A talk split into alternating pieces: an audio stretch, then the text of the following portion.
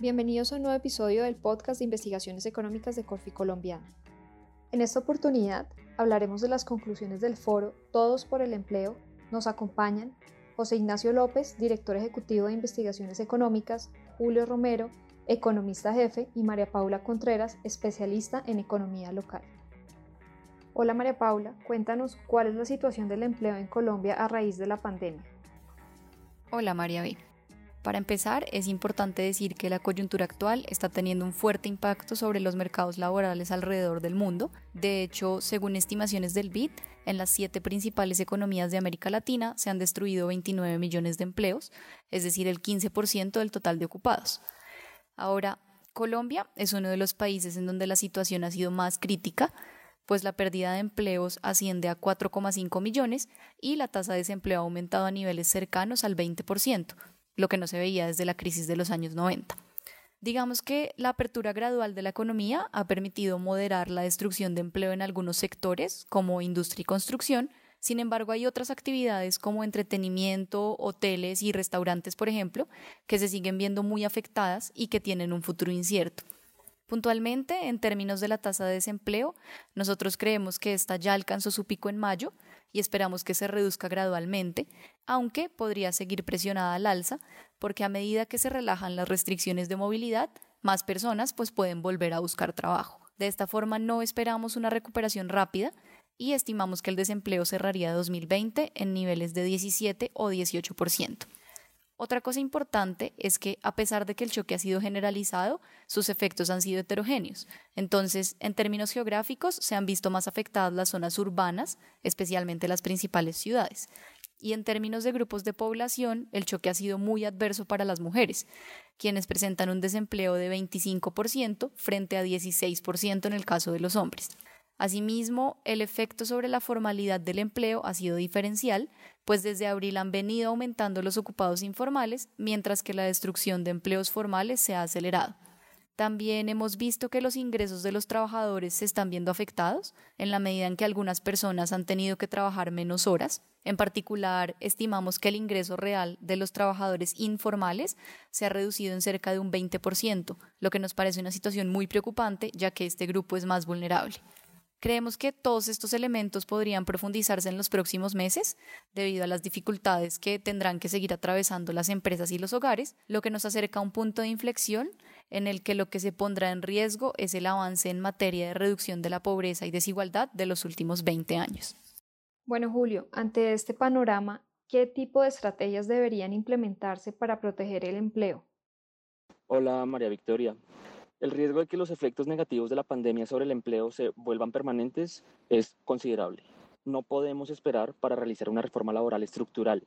Necesitamos adoptar acciones urgentes en el corto plazo y ser muy pragmáticos en la búsqueda de soluciones. Es decir, implementar lo que nos ha funcionado antes o le ha funcionado a otros países. Con esto en mente proponemos un plan de choque focalizado hacia las micro, pequeñas y medianas empresas, que son las más vulnerables a la pérdida de ingresos y generan casi la tercera parte de los empleos formales en Colombia. Para contextualizar, resulta útil retomar la explicación de Roberto Rigobón, profesor del MIT y conferencista en nuestro foro, sobre por qué los países de América Latina deben seguir una estrategia más como la de Europa que como la de Estados Unidos. En Europa se optó por esquemas que protegieran el empleo desde el inicio de la pandemia, garantizando el cubrimiento de una proporción de los salarios o reduciendo los impuestos de nómina en las empresas de los sectores más afectados por el aislamiento. De esta forma se limitó la actividad económica sin perjudicar las relaciones laborales. En cambio, en Estados Unidos las empresas recibieron ayuda gubernamental en forma de créditos garantizados, canalizados a través del sistema financiero. Esto de todas formas llevó a que muchas firmas quedaran insolventes y se generó una fuerte destrucción de puestos de trabajo.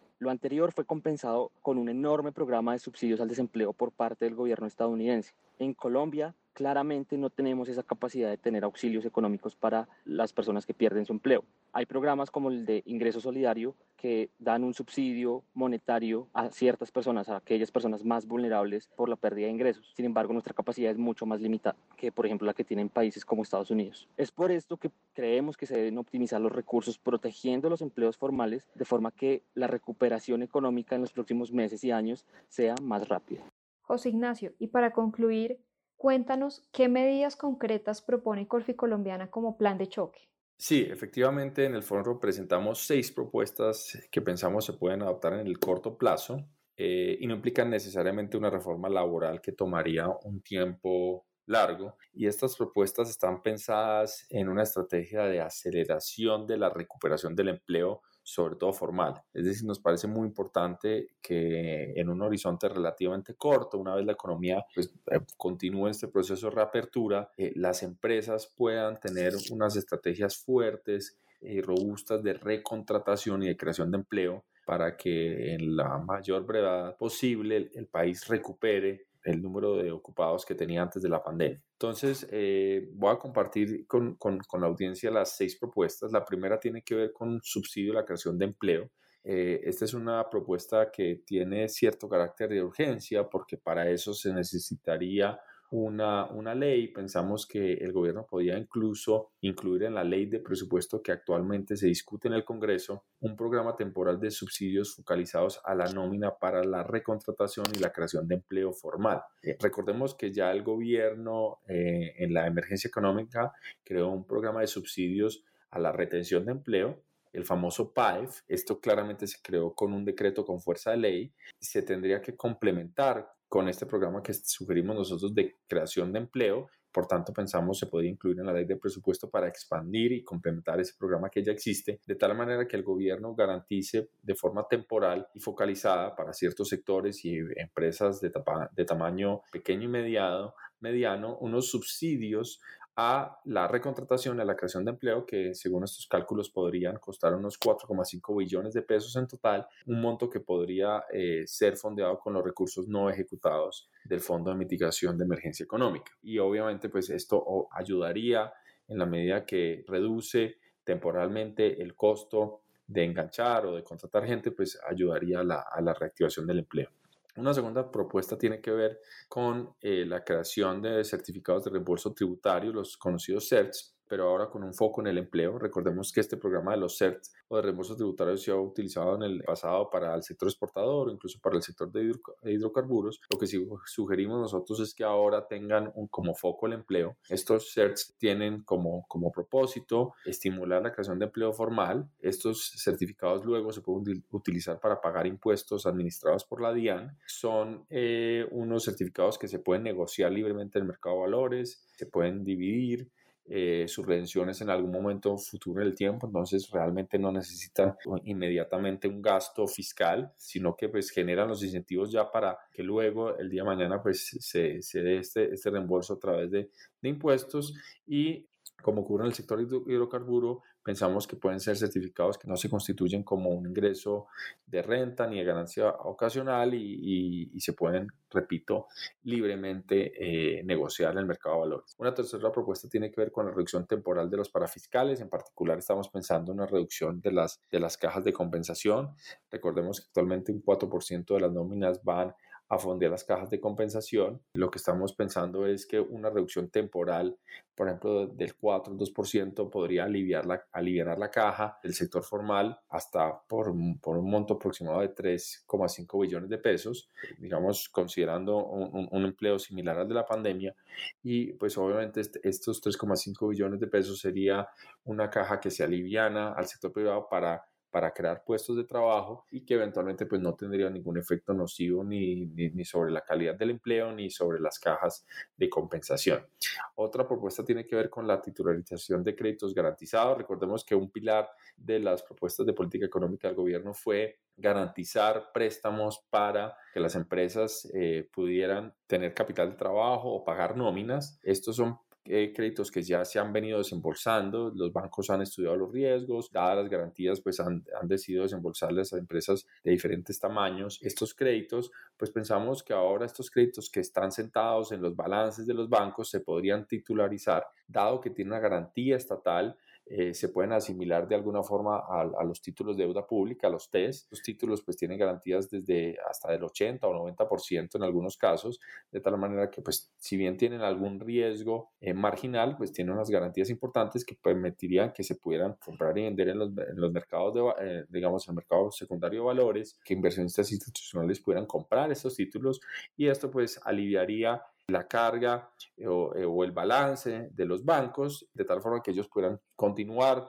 con su función de prestar en otras líneas de garantía o, o seguir prestando de manera no coordinada a las empresas del sector privado eh, y eh, eso permitiría darle un segundo aire, digamos, a los proyectos de creación de empleo. Eh, una quinta propuesta tiene que ver con la inversión en infraestructuras. Claro que la infraestructura es uno de los sectores llamados a liderar la recuperación económica por sus externalidades, por sus características mismas que lo hacen una actividad poco riesgosa y segura una vez se cumplen los protocolos de bioseguridad, una, una, actividad que genera bastante empleo y que, y que pues mejora la competitividad de todo el país. Entonces, eh, nos parece focal que el gobierno pues tenga en, su, en sus proyectos de recuperación de infraestructura como uno de los, de los puntos importantes. Se puede pensar en el uso de las regalías y también de el, del sector privado para promover empleo en horas civiles. Y finalmente, una propuesta donde el gobierno podría a liderar la gestión eh, y, hacer algunos cambios eh, marginales en la, en la regulación tiene que ver con utilizar los fondos de capital privado para inyectar liquidez a, a proyectos de recuperación económica y de empleo. Uno de los, de los liderazgos que podría tener el gobierno es buscar gestores independientes de fondos de capital privado, pero al mismo tiempo que podría inyectar directamente fondos, también podría permitir que fondos de recursos públicos destinados a, a largo plazo, como el FOMPED o los mismos fondos conservadores de los fondos de pensiones, que hoy en día no están invertidos en fondos de capital privado, pues abrir la puerta para que alguna, alguna fracción relativamente segura y pequeña de esos fondos fueran destinados a estos proyectos de capital privado que podían inyectar capital y liquidez a las empresas en forma de deuda o bonos convertibles en acciones o acciones con, con opción de recompra. Son varias eh, las alternativas, pero de toda manera que inyectaran esa liquidez a todos estos, estos emprendimientos que obviamente van a ocurrir en el proceso de recuperación, pero que sin capital pues les va a tomar un tiempo largo y prolongado para volver a niveles similares a los que teníamos antes de la pandemia eh, y toda vez que el gobierno pues genere los cambios regulatorios o, inyecte directamente liquidez a fondos de capital privado, usando ciertos recursos públicos, pues podríamos tener un flujo de esos fondos de capital privado hacia esos eh, emprendimientos, eh, sobre todo en los sectores que eventualmente se van a recuperar, de, tal manera que la aceleración eh, sea mayor y la recuperación del empleo pues se dé de, de, forma acelerada. Estas son las propuestas, seis en total. Eh, y básicamente lo que vemos es que el, esfuerzo y el liderazgo del gobierno, coordinado con el sector empresarial, académico y público, pues puede eh, acelerar la discusión de este tipo de propuestas para que eventualmente el empleo se recupere en el país y prontamente eh, tengamos una, una, situación similar a la que teníamos antes de la, de la pandemia o incluso, en el mejor de los casos, un mercado laboral más dinámico que el que teníamos. María Paula, Julio y José Ignacio, muchísimas gracias por acompañarnos en este nuevo episodio y hablarnos sobre la situación del empleo en tiempo de pandemia, un tema que sin duda alguna nos compete a todos. Y también gracias por compartir las estrategias y medidas que se podrían adoptar para protegerlo. Y gracias a ustedes por acompañarnos. Recuerden suscribirse a nuestro canal, descargar los podcasts y dejar una valoración. Además, nos pueden seguir en Instagram, Facebook, LinkedIn, Twitter y YouTube como Corfi Colombiano. Los esperamos en el próximo episodio.